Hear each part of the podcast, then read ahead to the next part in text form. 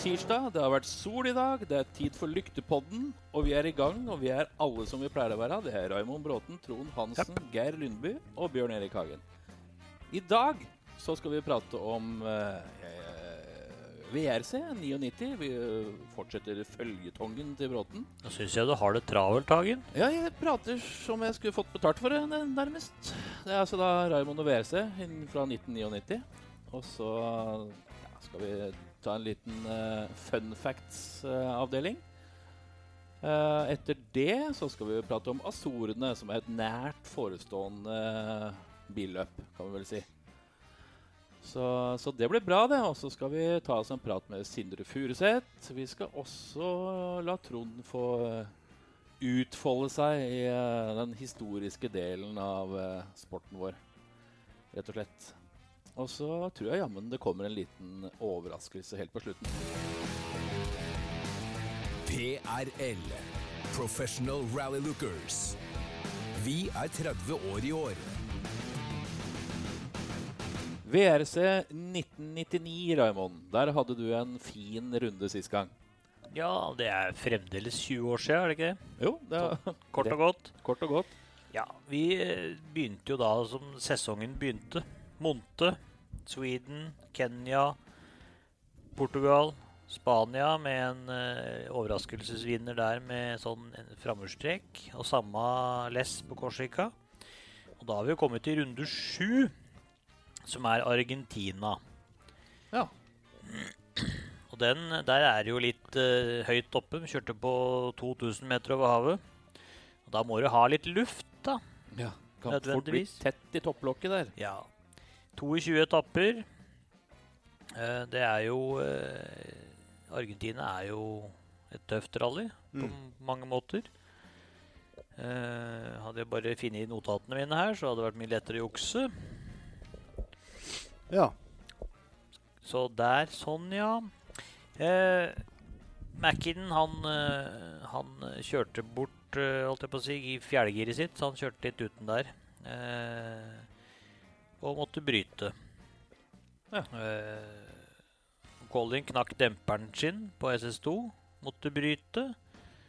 Science fikk panser over seg, måtte stoppe. Det er liksom, det, det er ikke, det er, skal ingen ende ta. Såpass.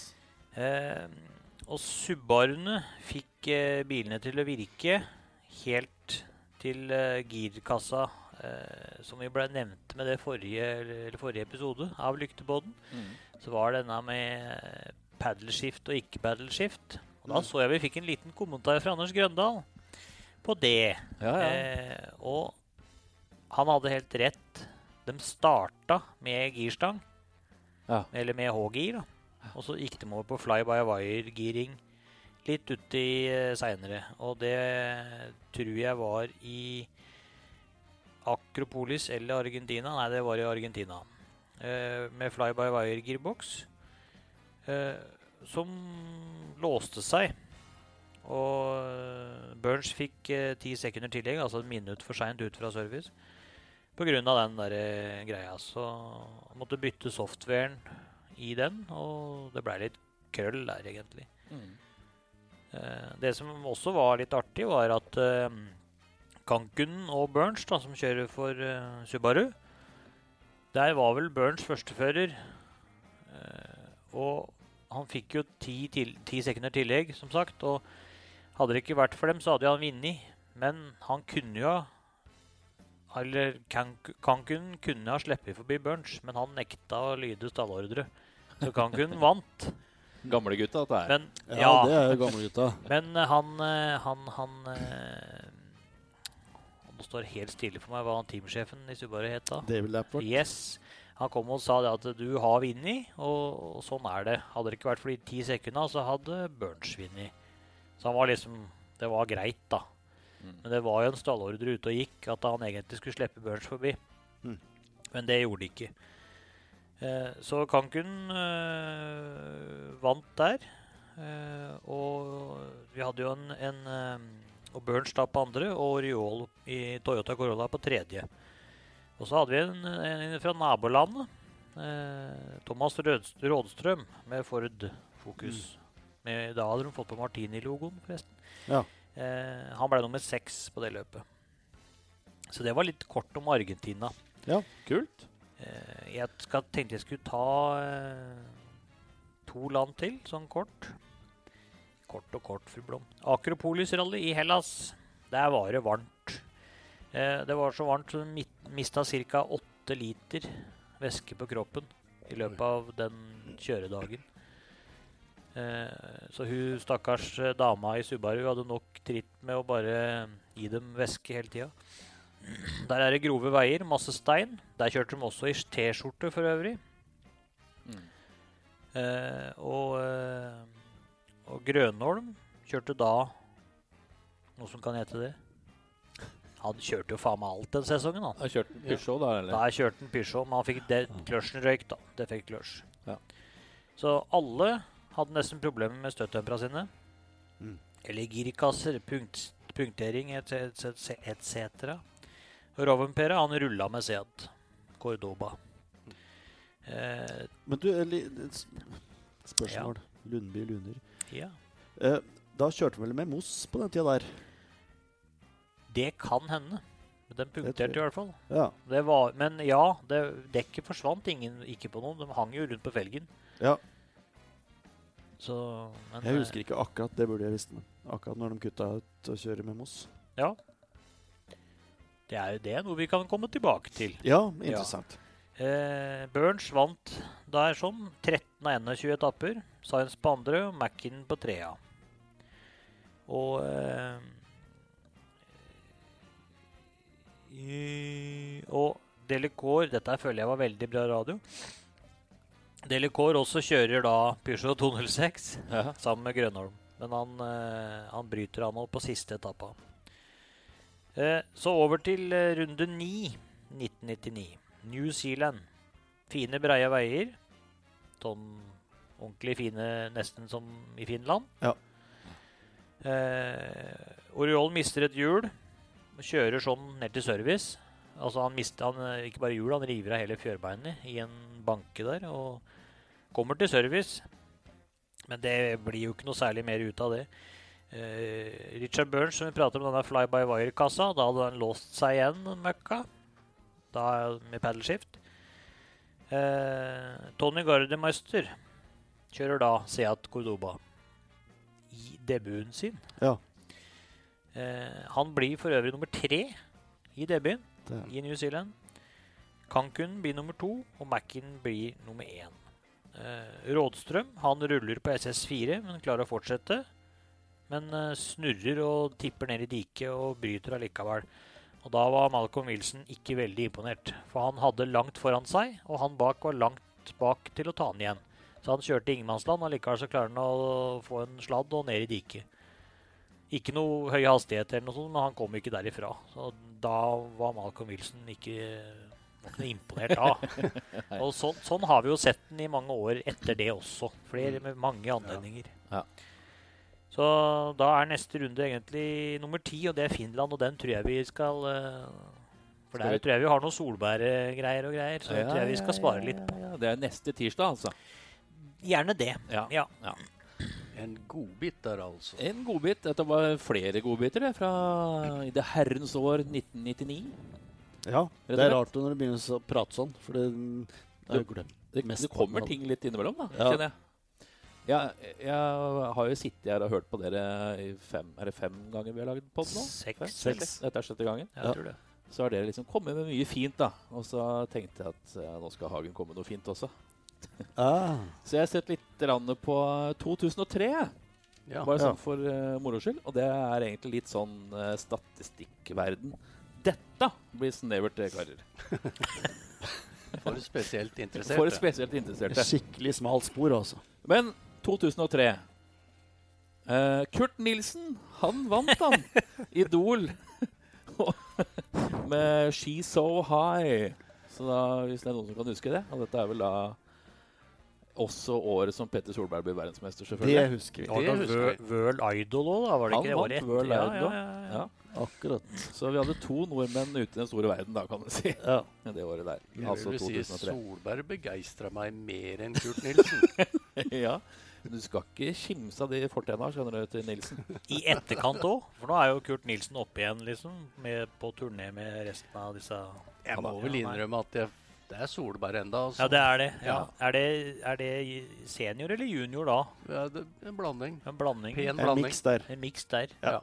Som eh, Jeg må jo ta med det, da, i og med at du nevner det. Som gjorde det relativt habilt i USA nå i helga. For øvrig, ja. Oliver, ja. I, eh, ja, Oliver, ja. I Subaru eh, sånn sedan-utgavesak. Mm. Som egentlig ikke har blitt noen slager på det åpne markedet, bortsett fra borti statene. Bort Men, in the States. Men ja, nok Men- om det. Ja. 2003 og VM-rally. Nå skal dere høre her, gutter. I 2003 så har jeg lista nemlig på de ti kjappeste etappene og de ti sakteste, den som der gikk saktest i gjennomsnittfart. De sakteste, du. Nå skal ikke jeg ta alle sammen, men uh, vi kan vel Skal vi ta en liten runde på, på høyest gjennomsnittshastighet, da? Hvilket land tror vi det er i? Finland. Finland. Finland, helt riktig. Og der med høyest snitthastighet, det var SS9 Krununpera 2. Det var 133,7 km i timen. Jeg, jeg kjenner jeg gleder meg til at du skal uttale finske ord. Det har jeg det ganske, gleda meg ganske lenge til. Og i andre enden av skalaen, der det var lavest snitthastighet, det var på Cyprus, som vi sier i Norge. Mhm. Cypern, som de sier Cypern i Sverige. Sverige. Cypern. Ja. Eller Kypros. Det var også. eh, SS7 Orkonda Stavrola. Det var gjennomsnittshastighet på 56,6 km i timen. Det er Mikke Mus. Det er, det er tregt, altså. Vi kan jo nevne korteste etappa. Den var i Tyrkia, SS1. Den var på 1,55 km. Supersprint. det er litt funny, syns jeg. da. Ja. Fortell meg ikke jeg har kjørt så kort etappe sjøl engang. Nei, du har vel uh, Bjørklangen-etappa, da. Ja, den ved hoppet. Den er vel 1,1, tror jeg. Ja, den Ja. forbi Kjelle. Ja. Ja. Ja, Der der. har jo for øvrig Trond Hansen stått og vært vaktmester i enden Ja, der. holdt på ja visst. Terje. Ja.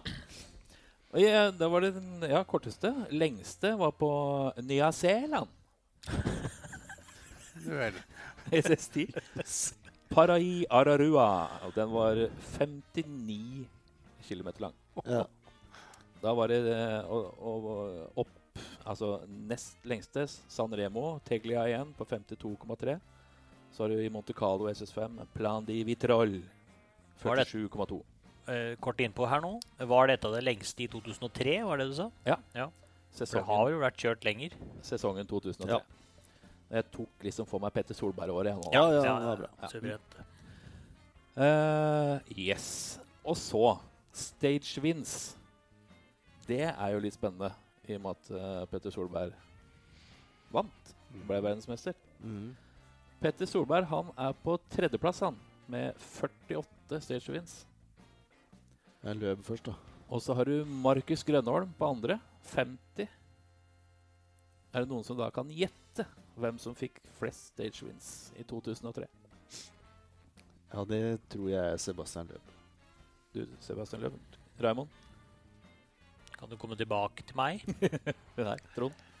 Jeg tror det er lurespørsmål. Du, et Men jeg har lyst til å svare, det, svare Løb, jeg òg, men uh... Ja. Ja. Her har vi to forslag, Raymond. si noe. Bare si noe. Si løp, du òg. Så blir vi ferdig med det. Burns, McRae, kanskje. Nei, jeg tror ikke Hvor mange hadde Petter, sa du? Petter hadde 48 stage wins. Han vant 17,5% av alle etappene På tredjeplass? på trea. Markus Grønholm på andre. mm, Ja, nest flest etappevinn. 50 stykker. Mm, Jeg kommer med den, jeg nå. Ja. Det er Marco Martin. Ja. Nei. 52. Han har vi glemt. Han har vi glemt bort litt, skjønner. Ja. Men han driver jo og lurker bak i eh, Ja, bak i eh, Ja. Kulissene. kulissene, på en måte. Mm. Han gjør det. Hos eh, Hos eh, Toyota. Mm. Siste, siste bolken jeg har lyst til å dra med, det er eh, Vince per driver, rett og slett. Hvor mange løp vant de forskjellige utøverne? Og da tror jeg vi skal ta alle seks. Sjette, sjette best Science Carlos. Carlos Science, ett løp. Shil Panizzi, han vant ett løp. Marco Martin, han vant to. Sebastian Løb vant tre. Markus Grønholm vant tre. Og Petter Solberg vant fire løp. Så Marco Martin vant, vant alle Nei, vant, var flest etappeseiere, men vant bare tre løp. To løp. To løp. Sebastian løp vant tre. Samme som. Markus Grønholm. Mm. Så det, det var uh, Hagens lille uh, statistikkhjørne, kan vi si. da. Ja. Mm. 2003 der, altså. tksport.no, Norges nye motorsportsbutikk med kjøreutstyr fra Turn One. Kjøredresser, hjelmer, stoler, belter med mer. Europeisk kvalitet til hyggelige priser. Butikk i Hokksund og på nettet. www.tksport.no med bindestrek. Vi raser like godt videre, vi gutter. Og da er det Rally Horene som står på trappa og banker. Hva, er det, hva var det vi Skal jeg slippe den inn, eller? Ja. Sitter der på trappa, venter på Martha osv. Ja. Nei, nok om det. Vokalist. Hagen. Vokalist. Vokalist. Rally Azorene går nemlig av stabelen nå da 21. til 23. mars. Og det er det første løpet i EM. Eh, det holder til da på Azorene, selvfølgelig. Og det er eh, Ponta Delgada som er på en måte basen der. Vi skal gjennom eh, 15 fartsetapper. Det skal kjøres nærmere 224 km. Det er bare grus. Og det er jo ting vi liker. Det er det. Litt rettelse der. Det er 9 asfalt. Akkurat. Det Ja. står Surface Gravel her hos meg. Ja ja, men det, Sikkert noe på sikkert, Mouse-ting, da, eller? I et Ja. lite øyeblikk så skal du få det. Nei, Ja. jeg bare- ja. Totalt da, så er det Alexei Lukianok som vant i fjor. Og han er vel en av forhåndsfavorittene til å vinne i år også. I fjor kjørte han en eh, Fiesta R5, og i år så skal han kjøre Citroën. Året for der så var det Bruno Magalais som kjørte og vant i 2017. Han kjørte en Skoda Fabia R5.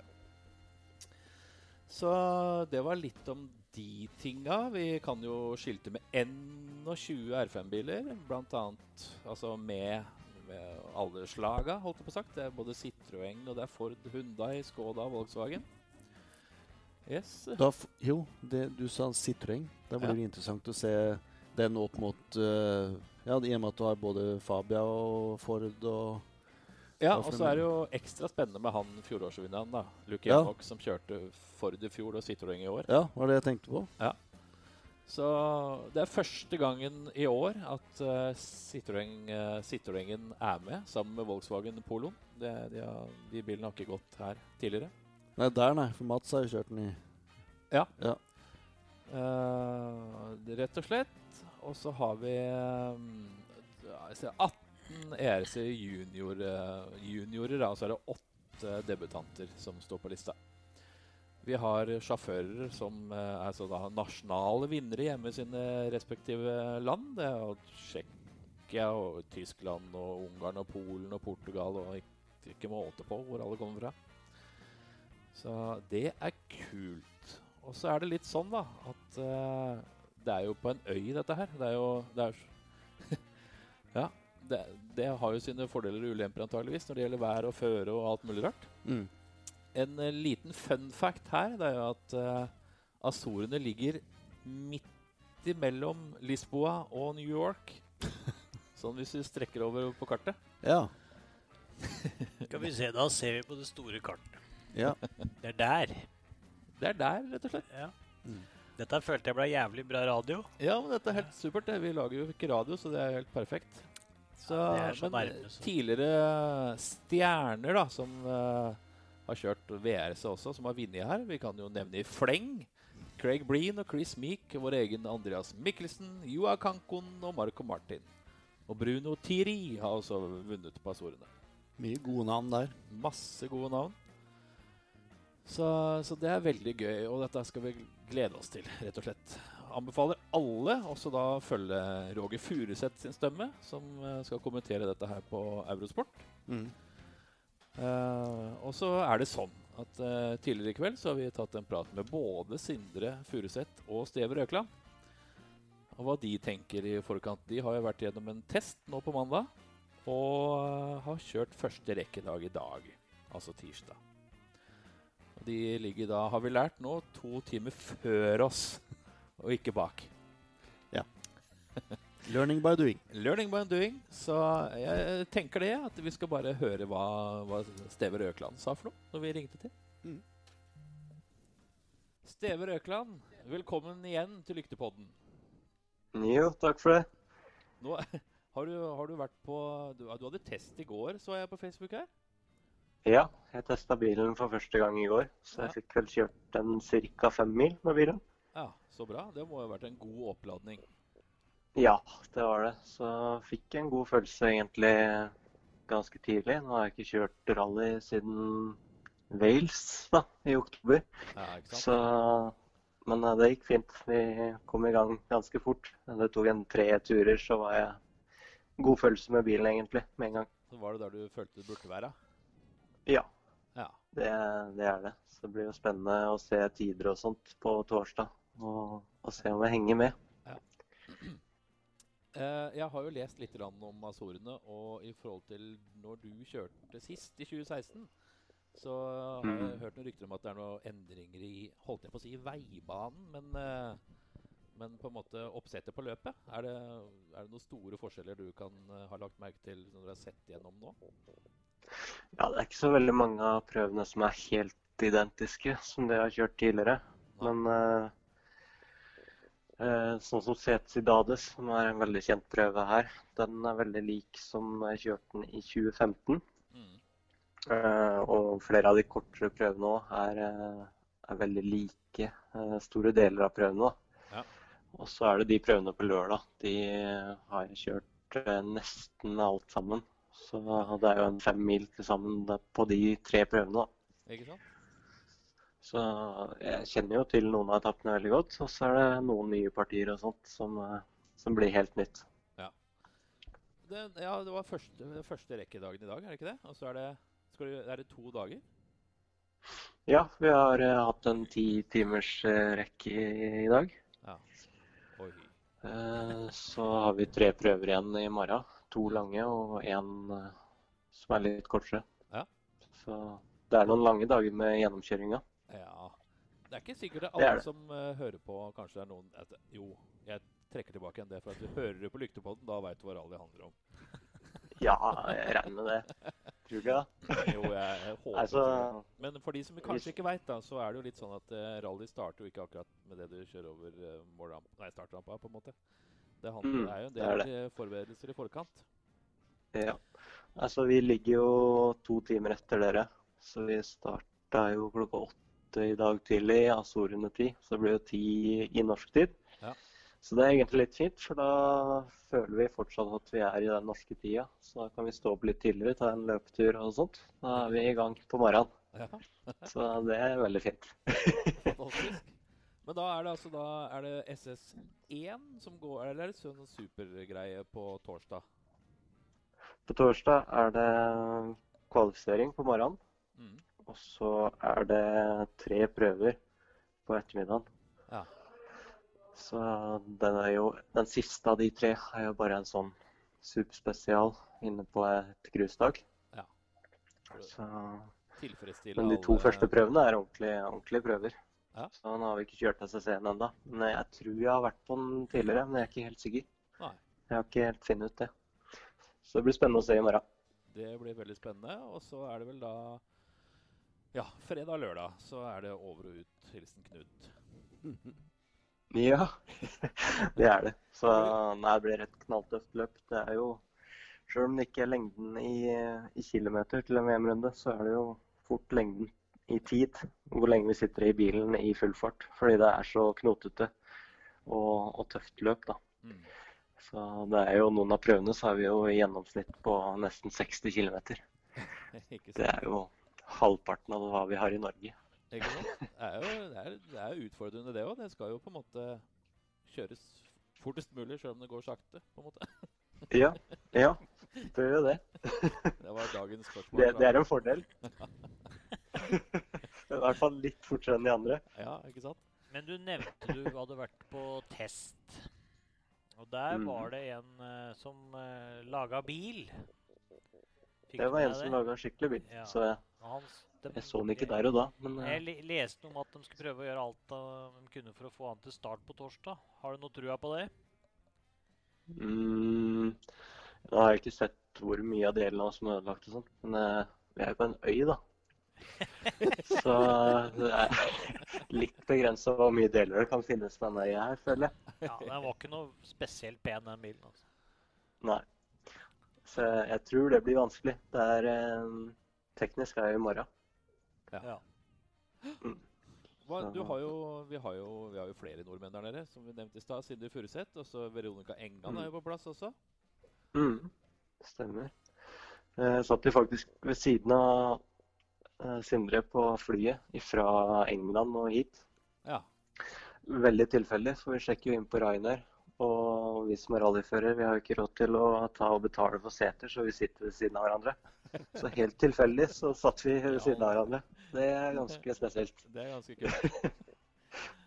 Ja, da ble det Det det. vel eh, litt nedsyking og litt skump i sida, da, for å for Ja.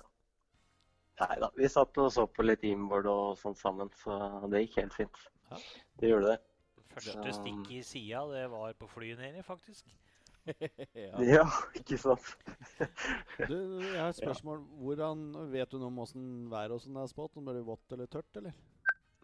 Det er eh, spådd tørt, men uh, det endrer seg jo veldig fort her, da. Det vet man aldri. Det var jo egentlig spådd ganske tørt i går òg, men uh, det regna jo uh, litt, og så var det tørt. Og så Ja, det kunne regne på serviceplassen. Nesten sprutregne der. Og så kjørte jeg 1,5 km bort fra serviceplassen til testvei 2, da. Ja. Og da var det helt tørt på veien der. Ja, såpass. Ja. Så det er ganske spesielt. Ja. Fytti katta. rakkeren skinn, som det heter. Ja, ikke sant? Jeg, jeg, jeg leste jo på Park Fermé at uh, Sindre holder deg som en uh, favoritt til å vinne, vinne dette her. Er, hva tenker du om det sjøl? Nei, det er veldig mange harde navn eh, med, da. Så det. det blir bare spennende å se. Sindre kommer til å kjøre fort, han også. Så får bare satse på at eh, vi kjører litt fortere. Det er i hvert fall planen. Men eh, nei, vi har jo kjempa hardt sammen før, vi. Det er lenge siden sist. Men eh, det, det blir veldig spennende å se hvordan vi begge har utvikla hverandre i forhold til hverandre, får jeg si. Ja, ikke sant? Ja, det, det skal vi følge nøye med på, og eh, vi skal ta tida på dere, for å si det sånn. Ja, ikke sant? Det blir kanskje litt vanskelig fra Norge, men dere det kan vi se på, på nettet i hvert fall. Vi skal følge med på den gode appen som eh, Fia ERC har laga rundt dette her. Ja, det må dere gjøre. Mm. Vi setter fortsatt uh, stiv pris på at du gidder å ta tid. eh,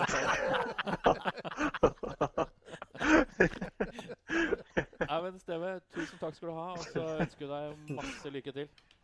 Jo, takk for det. PRL. Professional Rally Lookers. Vi er 30 år i år. Jeg tror jeg at uh, Steve Røkland og Sindre Furuseth uh, har hatt det ganske gøy på det flyet nedover. Jeg tror de har klart å jazze opp hverandre litt. Grann. Ja, veldig spesielt da At den havna ved siden av hverandre. To eh, nordmenn på vei til rally i Azorene. Og så Hei sann! Der eh, ble vi sittende ved siden av hverandre. Da blir vi sånn på pallen nå, da. Ja, Ved siden av hverandre. Ja, Kan ikke ja, jeg ja. si hvem som står først på Nei, det- ja, nei, men eh, ja. Ja, hvem, ingen hvem tror vi egentlig drar eller dr- hvem, er, hvem, hvem tror vi av de to? Jeg, jeg må tror jo Stevie, altså. Ja, altså det må jo være en fordel å ha kjørt der før. Tror jeg òg. Ut ifra Ja. Han har erfaring, vet du. Han Også- viste jo hva han var god for med å vinne i Det så vi jo med egne øyer, holdt jeg på å si. Når han vant i vant britiske britiske mesterskapet, rett og slett. Ja. Han eh, Ja, så fortalte han jo sjøl nå at eh, det tok ikke Nå har han ikke kjørt siden Wales. Nei. Så har han kjørt fem mil test, og han var ikke, virka ikke spesielt rast, rattrusten på det han fortalte sjøl, i hvert fall. Det har han jo gått ut med og sagt før òg, at han, skal ikke, han bruker ikke så lang tid på Mm. å komme i fart igjen. Selv om det har vært langt opphold. Så det, det er bra for han. Ja, men det er jo et godt tegn òg, da. Ja, ja, ja. Ja. Godt tegn. Tegn i tiden. Tegn i tiden. Tegn i tiden. Vi, vi, vi, vi raste jo på litt tidligere her i dag. Vi også tok vi en prat med Sindre også, selvfølgelig. Så vi kan egentlig bare klemme på og høre hva han hadde å si. Mm. Ja. Sindre Furuseth, velkommen til Lyktepodden. Jo, tusen takk skal du ha. Du, har, du er nettopp ferdig med dag én du, med reker, rett og slett? Ja, Det stemmer. Det er helt riktig. Og det er jo eh, Det har jo vært en av mine vanskeligste rekkedager eh, noensinne. Oi. Det vil jeg tørre å påstå. Eh, ikke at den har vært så veldig lang, eh, men det har vært veldig Å komme hit uten å ha noter fra før av tror jeg er eh, Det er veldig vanskelig å skrive gode noter første gangen, fordi det svinger eh, hele tiden. Og Ja. det går enten rett opp eller rett ned. så det er veldig vanskelig å finne riktig linje du skal kjøre allerede første gangen på Ja. Så det blir spennende å se nå seinere på video, og Mm. så når vi kommer der i fart, åssen det egentlig blir. Ja, ikke sant? Mm. Ah, da har jo Steve kanskje en liten fordel, da, i med at han har starta her før. Ja, det, det er jo Det har han jo. Det, absolutt. Det er, det er jo alltid fordeler med erfaring fra løpet, og det vil jeg si at han har her òg, nå som eh, det her som er et spesielt løp. Så det er klart at det er en fordel å ha vært her før. Men, eh, men eh, målet mitt er å slå han for det. Så jeg, jeg, jeg har gått, jeg òg. Det er ikke noe walkover. Nei, det er veldig godt å høre. Vi, vi som sitter hjemme og følger med, vi, vi er jo veldig begeistra når det er flere nordmenn ute og kjører. Og da må vi jo sette dem opp mot hverandre, på en måte. Det er jo, det er jo Ja. sånn det funker. Og det er jo Det tror jeg er Steve og jeg gjør sjøl òg. er- I hvert fall jeg. Jeg gjør det. Morsomt også, da. Så det er klart at det er en ekstra, ekstra greie internt i løpet. Det er jo det. Så vi har kjørt mot hverandre mange ganger før, Steve og jeg, og vi er jo litt sånn Vi er gode kompiser, men vi er også rivaler, så, så øh, jeg har veldig lyst til å slå an. Ja. Det er jo litt artig. Også et lite land som Norge, og så to så tette rivaler som havner opp på ei øy langt ute i sjøen et sted. Det er jo Ja. ganske artig. Ja, det er, øh, det er, øh, det er veldig artig. Eh, Det er jo spesielt å kjøre rally utpå her. Det er jo egentlig veie seg jo ikke for rally i det hele tatt. Altså, eh, det spiller ingen rolle hvor mye jeg eh, sier hvor sykt det er, og hvor bratt det er, og hvor eh, høyt det er, og hvor langt ned det er til den vulkanen. Det er sjokk når du kommer hit uansett. Så det er helt uvirkelig at vi kjører rally på disse veiene. Er, eh, Jeg gleder meg til å komme i gang. Det blir en opplevelse. Det har jeg stor tro på. Altså, du, Mm. du, du kjører for Saintelock. Jeg vet ikke hvordan du uttaler det, men er det noe sånt? Ja, Sa- Santelok. Mm. Santelok. Og, og hvordan kom du i kontakt med de, egentlig? Det starta med at de kontakta meg, eh, selv om jeg allerede hadde de tankene etter endt fjorår. eh. Så starta de og kontakta meg, og da skjønte jeg at det her kan være mulig å få et godt tilbud. I og med at dem var interessert i meg som sjåfør. Ja. Så da holdt vi litt kontakten, og så ble jeg invitert ned til en test eh, helt gratis i Frankrike på slutten av fjoråret. Bare for å bli kjent med teamet og mekanikere og ingeniører. Ja. Så var den såpass vellykka at jeg da fortsatte forhandlingene, og så endte det med et godt tilbud. Og da, bare bare da er jeg her i år. Ikke sant? Det er gøy. Mm. Jeg ser jo også ja. han eh, Aleksej Lukianok er riktignok en annen klasse enn det du skal kjøre, men han òg er jo det teamet der. Er er Ja. det sånn at dere er dere på samme sted og kan prate sammen og sånn, eller er det liksom atskilt? Nei, vi har eh, serviceplass på samme sted og sånne ting. Vi hadde Ja. riktignok uh, serviceplass på to forskjellige steder på, på, på testdagen i går, så jeg har ikke fått snakka så mye med han og, og blitt kjent med han ennå. Men, eh, men det er noen teammøter etter hvert, og, og også selvfølgelig service på samme sted på, på rallyserviceplassen. da. Så vi, vi eh, Jeg har jo litt lyst til å hva hemmeligheten hans her for å kjøre så fort som, eh, som han gjør? Hva det er for noe. Så Jeg er helt sikker på at jeg har mye å lære av han. Det, det skal du ikke se bort fra.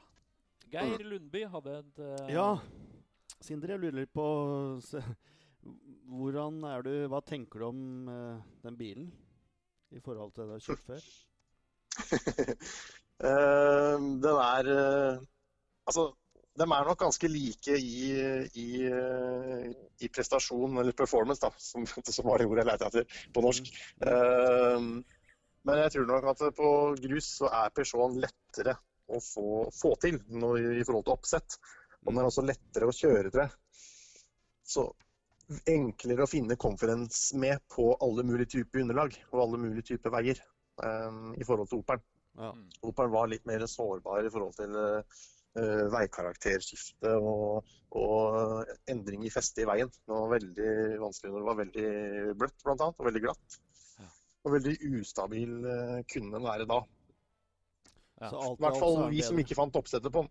Så Ja, Pichon er mer lettkjørt uh, Mm. all round, egentlig. Vil jeg tørre å påstå etter bare å ha testa den et par ganger på grus. da. Ja, Så kjennes det ut som den, den er veldig tilgivelig, da, for å kalle det det. Mm. Da høres jo dette positivt ut. Ja, det er det. Det er det absolutt. Så jeg, jeg har mye confidence i bilen, så det skal ikke stå på det i det hele tatt. Altså. Det er. Mannen Takk. er godt skodd, som det heter. Men nå er det vel sånn da at du skal tilbake igjen på hotellrommet sikkert og se gjennom noen, sånn, eh, noen videoer og greier, kanskje? Ja, Det stemmer. Nå er det bare å, nå er klokka seks allerede snart, så da er det bare å plugge inn PC-en og så gå gjennom de etappene vi har kjørt i dag på video. Fordi det er, eh, i hvert fall når du har skrevet, skrevet notene nå, eh, vært gjennom to ganger bare, så er det fortsatt mye, mye jobb igjen da, for å få det helt perfekt. Ja. Så da blir det sitte ut kvelden egentlig Ikke sant? med det. Så er det jo sånn da at uh, Raymond Bråten har en helt egen spalte som heter Raymond lurer. OK, Ja, spennende. og da apropos å se film. Uh, Ja. du, du filmer hele gjennomkjøringa. Alle etapper. Ja. Ja. Uh, og det er klart, det er jo I og med at jeg er gammel i gamet, litt mer for de mer viderekommende. Altså deg og de yngre som skal ut og satse mer. Eh, det er vel sikkert noen nasjonale som gjør det òg, her på berget. Men eh, de fleste eh, i største klassene gjør jo det her òg, og utlandet. òg. men det jeg lurer på, hvor lang tid bruker man på å se på dette i etterkant? Og eh, ser man på dette før service, eller på service før neste loop og nye etapper? Um, jeg gjør ikke det. Jeg ser ikke på på service. Eh, men sånn som nå, da, så prøver jeg å se på Gå gjennom én gang på de vi har vært gjennom i dag. Sånn, nå tror jeg jeg datt ut litt. Hører du meg nå? Ja, det går bra. Ja, ja, så bra. Jeg fikk en sånn uh, brutt lyd her. Men uh, jeg ser på de etappene vi har vært igjennom i dag, ser jeg på én gang i kveld. Mer enn det rekker vi stort sett ikke. Vi har jo Olav Bodelsen med min side, som uh, også ser på video sammen med meg, med oss. Så da blir det mye diskusjoner og hvilke løsninger som er best, da. Så det tar litt tid. Eh, men vi blir ferdig med alt i kveld av det vi har vært igjennom i dag. Det samme gjør vi i morgen. Og så ser jeg på da de etappene som vi skal f.eks. kjøre på fredag, ser jeg da for andre gang torsdag kveld. Ja. Og det samme på lørdag kveld etter at løpet er ferdig på fredag. Så ser jeg lørdagsetappene en gang til da på, på fredagskvelden. Ja, okay. Så jeg kommer igjennom to ganger, da. To ganger på video. Men eh, et lite oppfølgingsspørsmål der. Hender det at du gjør om mye på videoen, eller, er det, eller tør du ikke det? Eh, jo, men, eh, men ikke for mye avstander eller, eller eh, graderinger. Da er det mer detaljer i forhold til Apex i svinga og sånn. da, Hvor Ja. det er hvis du f.eks. har et seint Apex i en sving som du ikke har fått med deg. eller Ja. Uh, og så kan det hende at det er noen eh, skumle steiner og, og ikke-kutter som vi ikke har fått med oss, som vi også legger til. Men det fundamentale som avstander og graderinger er vanskelig å se og analysere på film, så da tør jeg sjelden å endre det. Mm. Akkurat. Mm. Spennende, spennende, spennende. spennende. Vi, vi gleder oss veldig til å følge med dere i helga. Det må Ja, bare si. det, det blir spennende å gjøre det. Ja. Vi ønsker deg masse lykke til, vi. Og så takker vi for praten, rett og slett. I, i like måte, og tusen takk skal du ha. Du lytter til Rallradioens helt egne podkast, Lyktepodden. Sindre Furuseth og Jim Gjerpe der altså, som skal ja, ut og, ut og måle krefter med både Steve Røkland og resten av EM-startfeltet i sin klasse. Det blir spennende å se det også. Mm. Han vil jo veldig gjerne slå Steve Røkland, det skjønner vi jo. Ja, men det er ikke så rart. De Nei. har jo kriga mot hverandre før, så selv om det begynner riktignok å bli noen år siden nå, men Så de er jo nesten jevngamle. Så Jevngamle, skal du vite. Ja, Det er nesten det. Så nei, det blir veldig spennende å se. Som, som, vi, som vi har nevnt tidligere, husk å følge på Eurosport. Se sendinga der. Uh, last ned app, appen. Appen. Applikasjonen. Applikasjon. Ja. Men vi har jo flere nordmenn med, ja, ikke minst Veronica Engan. som sitter på med Katie Munnings fra England. Uh, I samme teamet som Åssen var det du uttalte det, Hagen? Santelok. Santelocca. I Peugeot der òg. hun kjører jo, har kjørt eh, flere år. Eh, hun kjører eh, samme bil, som sagt, i RC3, mener jeg. Junior Ladies. I 2018 så ble jeg nummer eh, åtte.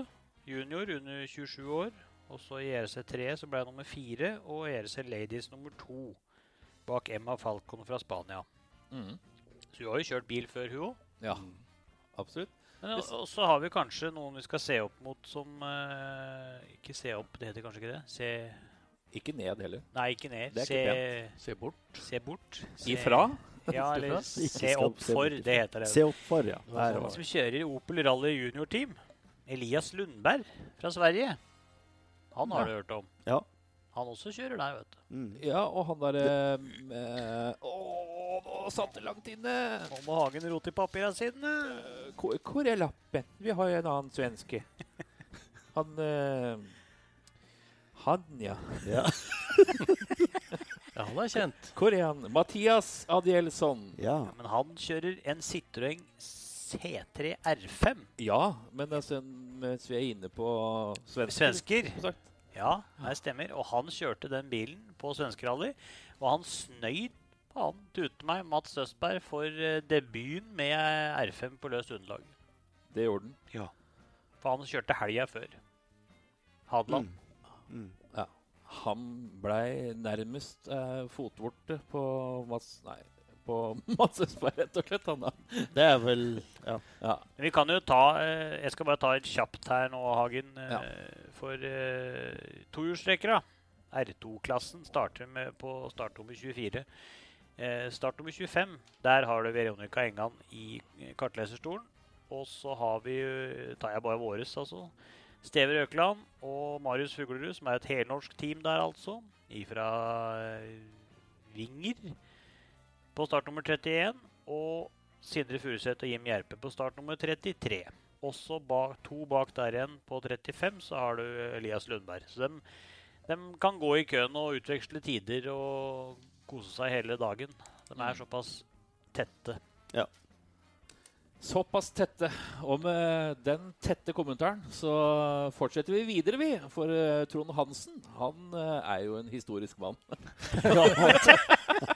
Jeg er i hvert fall gammel. Historisk. mann. Ja, jeg takker. Var, beklager, Hansen. Det var, var ikke den uh, vinklinga det skulle få. Men uh, Vi får ta en etter off the air, tenker jeg. ja. To Nei, da- tette og badet. Uh. Ja. Det har jo vært et løp som gikk nå i helga. Den første runden i European Sporting Historic Rally Car Championship. Ja. Enkelt og greit. Mye, engel. mye engelsk på deg nå, Hansen. Ja, Jeg har pugga. Eh, Costa Brava i Spania. Ja. Og det er jo Så vidt jeg har klart å se, så er det det eldste løpet i Spania. Oi. Det går for 67. gang. Hva Var det du sa det gikk igjen, sa du? I Spania. MD Costa Brada? Costa Spania. Costa Det, eller det store landet Syden. Ja, riktig. Det er i Syden, ja. Ja. Eh, vi har jo hatt to norske der nede. Walter Jensen og Erik Pedersen. De har jo kjørt den serien flere ganger Mm. med stor suksess. Mm. Og det som er litt morsomt, det er fryktelig mange biler.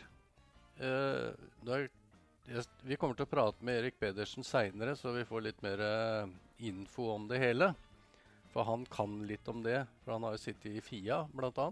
nå fram til januar som representant. Men i klassen til Walter og Erik så er det 67 biler. Og så er det en klasse til som jeg ikke vet hva er for noe. Der er det 177. Og så er det en tredje klasse med 43 biler. Og dette er historiske biler. ja. Men det var fryktelig mange. Men hvor går grensen for når det ikke er fryktelig mange, liksom? Eller ikke liksom, egentlig, men det, på Ja, det, det er individuelt, kan Ja, du ok. si. Ja, Ja. ja.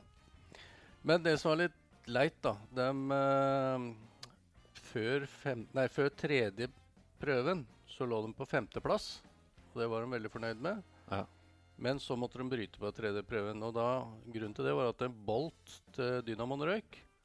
Ergo så hoppa reima av. Og den reima driver også vannpumpa. Mm.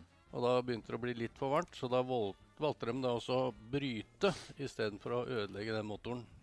ja. For det er ikke akkurat hyllevare en sånn motor. Nei, på den. M3-en. Den er vel spredt ny, og den M3-en, var det ikke det? Ja, de har eh, Jeg prata så vidt med Erik, og han sa de hadde jo kjørt en shakedown, da. Og det var testen i Nederland før de uh, starta løpet. Ja. Så han var ikke veldig mye prøvd. Men som Erik sier, det er jo en fin bil, da. Han er jo Han sitter bedre og mer sting i motoren. Mm. Så han var veldig fornøyd med det, da. Kan jeg bare spørre med spørsmål der? Ja. De kjørte M3 i fjor òg, gjorde de ikke det? Jo, Er det en helt annen bil? Eller er Helt det, annen bil. Ja, ja. fordi at jeg kommer til det nå. Oh, ja, Masa. gjør det, ja. Ja, men jeg har et spørsmål òg. Ja. Ble det noe brytedram? Det sies det ingenting om. Nei, ok. Nei. Men jeg tok en for dem bare for å være sikker. Ja. Men det er, ja, det er bra. Ja, det er bra. Mm. Bare for, bare, jeg kan bare si det før du fortsetter. At det er grunnen til at det ikke ble brytedram. Ja. Det er for at de var sultne, så det ble sånn brytebrød isteden. Nå. Nå. Unnskyld! Ja, det er i orden. Førstehåndsinformasjon fra hagen der. Men tilbake til deg, Raymond. ja. Den bilen de kjørte i fjor, Ja. har Pål Iversen kjøpt. Og han Oi. og Birger Se Gundersen skal kjøre den nå. Og som Erik sier, at det, de håper jo å få starta på det neste løpet som går nå i slutten av april.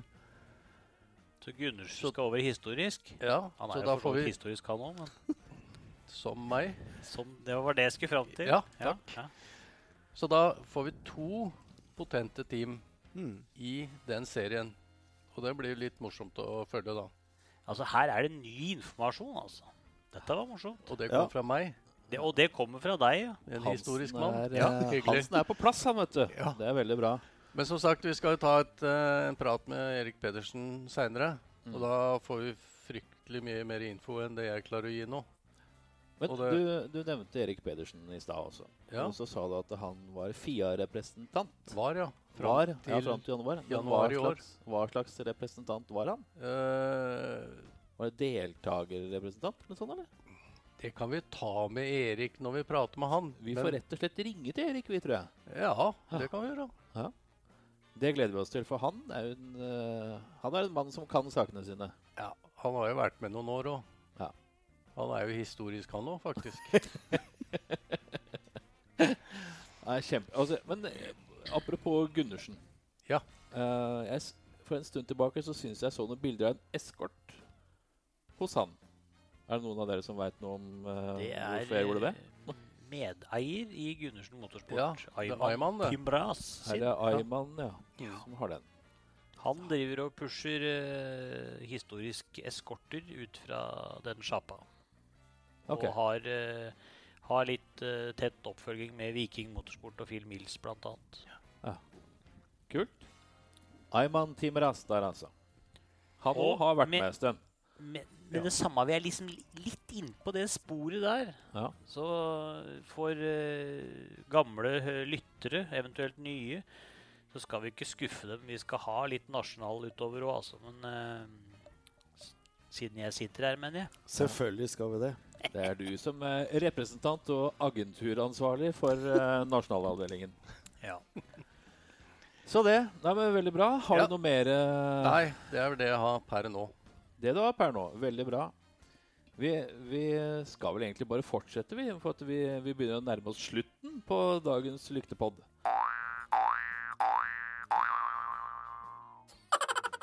Velkommen til Rallyrør med Herman og Hansen. Ja, jeg sitter her nå sammen med Geir Lundby, formann i PRL PRL Rallyrukers. Han er da tydeligvis preget av eh, vinteren og dets luner med snue osv. Men eh, Du er jo den som kjenner kanskje italienske storførere innen rally på 80-tallet.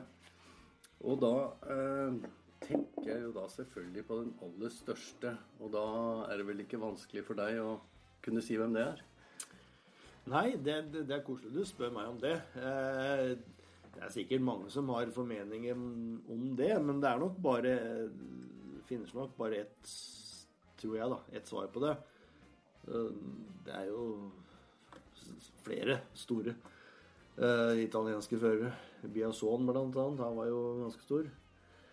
Fiorio var ikke så stor, han ble aldri så stor, så det var ganske spinkel, egentlig. Eh, men, men eh, det er en som, eh, som, som du sier, som hever seg over alt annet, og det er jo Mr. Pellegrino himself. Og han var svær. Så ja. Ja, hvor stor var egentlig Pellegrino? Nei, han var ganske fyldig, for å si det sånn. Det var Han var Han var vel Jeg husker ikke akkurat eh, Dette er mange år siden. Da var jeg nok på 80-tallet. Så Nei, men det var vel rundt borti 100 og noen kilo. 100 og over 150 160 eller noe sånt. tror jeg Det var. såpass. Ja, Såpass, ja. ja. Så han var svær. Men det er jo én ting for så vidt. Men det er jo litt artig, da, hvordan dere faktisk møttes. For du har jo din bakgrunn fra Forsvaret i Norge. Ja. Og når du var ferdig med din pliktperiode der, så kom jo du ned til Italia, nærmere bestemt Roma. Og med din bakgrunn i Forsvaret så kom jo du faktisk inn i sveisegarden i Vatikanet.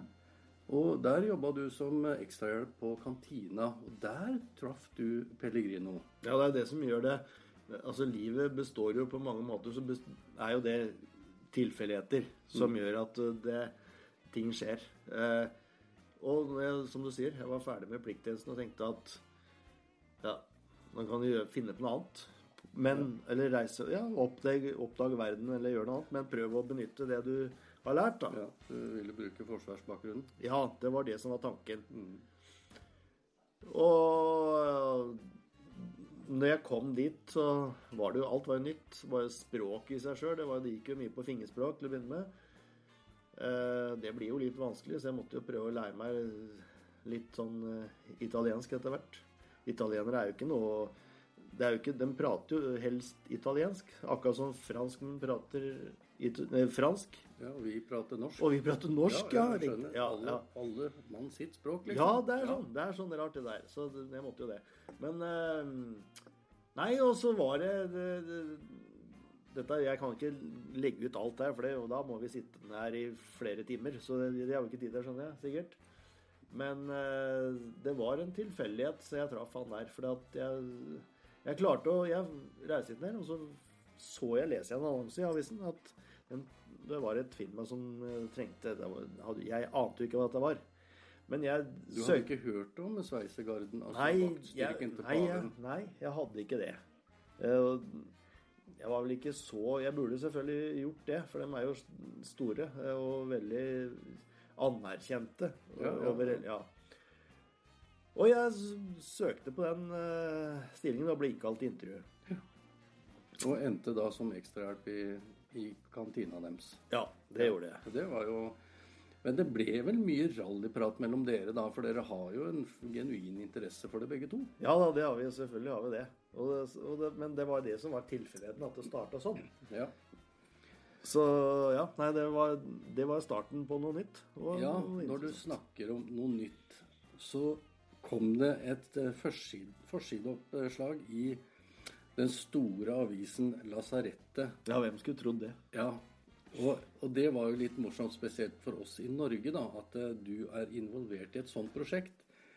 Og det viser seg det at eh, mm, som det står, så hadde jo da Pellegrino han hadde fått tak i en hovedsponsor med relativt mye midler.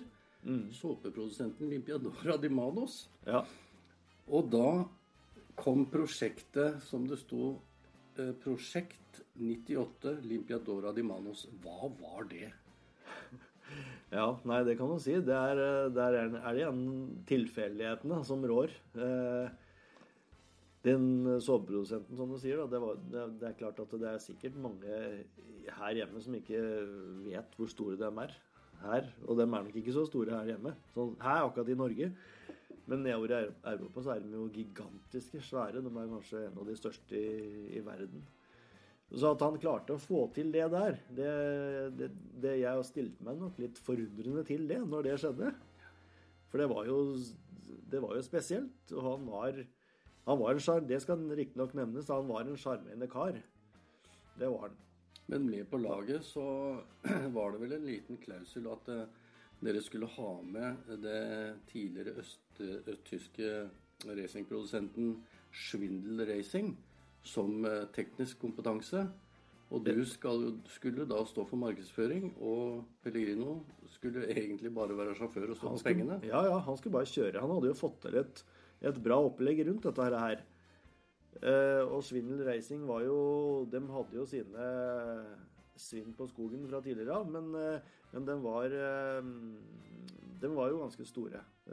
Og og så, så gikk det ble nedturen ganske lang, men, men de kom seg opp fra gjørma og så nå en mulighet for å og atter en gang komme seg eh, enda lenger opp. da. Så det var det, var det som var greia. Ja, Men hva var prosjektet? Nei, altså Dette var jo på 80-tallet. Eh, og, og da var det jo Du kan si I rallyverden da, altså øverst i rally-VM, så var det jo gruppe B som var det store. Det var det største. Det var der fabrikksteamene og sånn var. Og tanken var jo da at vi skulle bygge opp et helt nytt fabrikksteam rundt Altså, Ru- ja. rundt en egen bil, eller? Rundt Ja, ja, ja. Rundt en, ja, ja. Rundt en egen bil og et eget team. Mm, mm. For jeg, stussa litt på det. Jeg har lest litt på dette her eh, på forhånd. Og dere, eh, Det sto jo bl.a. at dere skulle bruke drivlinja fra Setor. Ja, det stemmer. Eh, Men eh, så vidt jeg Det er jo firetrinns kasse med høy og lav. Var det Der er det mange muligheter. Der så vi, der så vi eh, som en eh, god venn av meg sa, det gjelder å se eh, muligheter og ikke problemer. Og vi så eh, mulighetene der. For det du får, i og med at du har både en høy- og lavtrinnskasse, så, så har du Du kan få skal si, Du får et høyt moment. Samtidig så får du du får et høyt moment i toppen, og så får du et, ikke minst et høyt moment i bånn. Skjønner, Så, skjønner. ja, så det, akkurat det så vi ikke på noe som et problem, men derimot en, en mulighet i og med at Setor var interessert å satse for fullt og spytta inn masse penger. Ja. Og det, dere var vel egentlig litt eh, forut for deres tid, fordi at eh, nå i senere år så har jo bilprodusenter eh, dobbelt clutch, som det heter. Mm. Og dere måtte jo da bruke dobbelt clutching Ja. på den kassa. Ja, det stemmer. Det, men det, var, det funka som bare det. Så det, vi gjorde jo masse tester. Eh, så eh, det var eh, Nei, det var veldig interessant å ha vært med på det. Og det var kunne blitt eh, noe veldig stort. Ja, det, det, Dere fikk jo faktisk utvikla bilen eh, eh, Eller for å si det på en annen måte, skrudd det sammen. Dere gjorde det? Ja da, vi Men hva var basen for bilen? Hva, hva, hva brukte dere Nå har vi snakka om drivverket. Biltypen, den var vel noe spesiell? Ja, det var den jo. Jeg, jeg vet ikke om jeg vil gå inn på det nå, i og med at det er For det, ble, det som skjedde, det var jo at eh, vi gikk jo litt Blei jo litt i short på ti her. Eh, så var egentlig det som Men vi ser egentlig ikke det kapitlet der som avslutta. Så vi tenker litt eh, Har vel begynt å tenke litt Kanskje er det om å gjøre Ja, mulig det kan bli en løsning for eh, da litt i framtida. R5-bil, kanskje? Eller, eller Ja. R5 er det som er, som er den økonomisk rimeligste løsningen på det nå, så det Men det får vi se, da. Det er, eh, men eh, hvis, hvis jeg må absolutt må si det, så var det Trabant som var ja. ja. Jeg, bare tenker, Da, da snakker vi veldig sånn østeuropeisk, ren østeuropeisk eh, Ja, ja. gruppe B-bil. da, Ja, det var det. Det var det, da. Og det var vel Svindel Racing som da virkelig sto på for å få til det. For dere fikk vel fabrikkstøtte. Dere fikk vel capser og kulepenner, så vidt jeg husker. Ja da, vi gjorde det. Og vi, vi fikk mer enn det òg, så det var eh, Vi fikk gensere og feite jakker og sånt nå også, så det var eh, Nei, det var veldig altså, det så, Alt så veldig rosenrødt ut. Ja, ja. Det var vel problemet med jakke til Pellegrino, var ikke det? Jo, Slet dem- litt med størrelsen? Ja, den, ble, det måtte jo spesialbestilles, da, men det Men det Ja.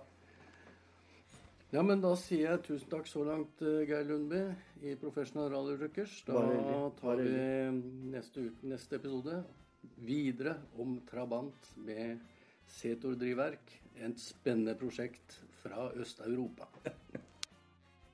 Rallyrør med Herman og Hansen da velger vi å avslutte dagens lyktepod med, rett og slett. Vi kan vel si oss fornøyd med dagen i dag, kan vi ikke det, boys? Jo. Ja da.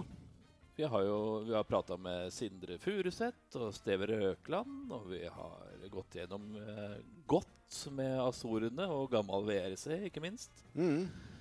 Som vanlig så har det da vært eh, Frode Hansen, Raymond Bråten, Geir Lundby og Bjørn Erik Hagen. Sune Pus har vært og trampa på tastaturene våre. Opptil flere ganger. Opptil flere ganger. Så Kake har vi fått, da. Kake Ja. har vi også Ja. spist, faktisk. Og det, er jo, det var jo veldig godt, det. Takk Ja. til Pia. Nei. Nei. Frida. Frida det. Frida. Ja. Ja. Så Frida med hjertet i hånden kan vi jo da takke, hvis det er noen som husker denne filmen. Nei? Nei. Nei. Men en takk til våre sponsorer der, altså. Ja. Kakesponsor. Vi eh, Forhåpentligvis så er vi tilbake igjen neste tirsdag. Altså for dere som hører på onsdags morgen. Og da kanskje vi har en liten uh, ja, oppsummering etter rallyasorene Og vi veit hvordan det har gått med Veronica Hengan, Steve Røkland og Sindre Furuseth. Og så er det Korsika snart. Ja, Og så er det det Korsika snart. Ja. Ding, ding, ding, ding, ding. Det er veldig viktig å huske på. Åh, det er så mye gleder med rallysporten. Mhm.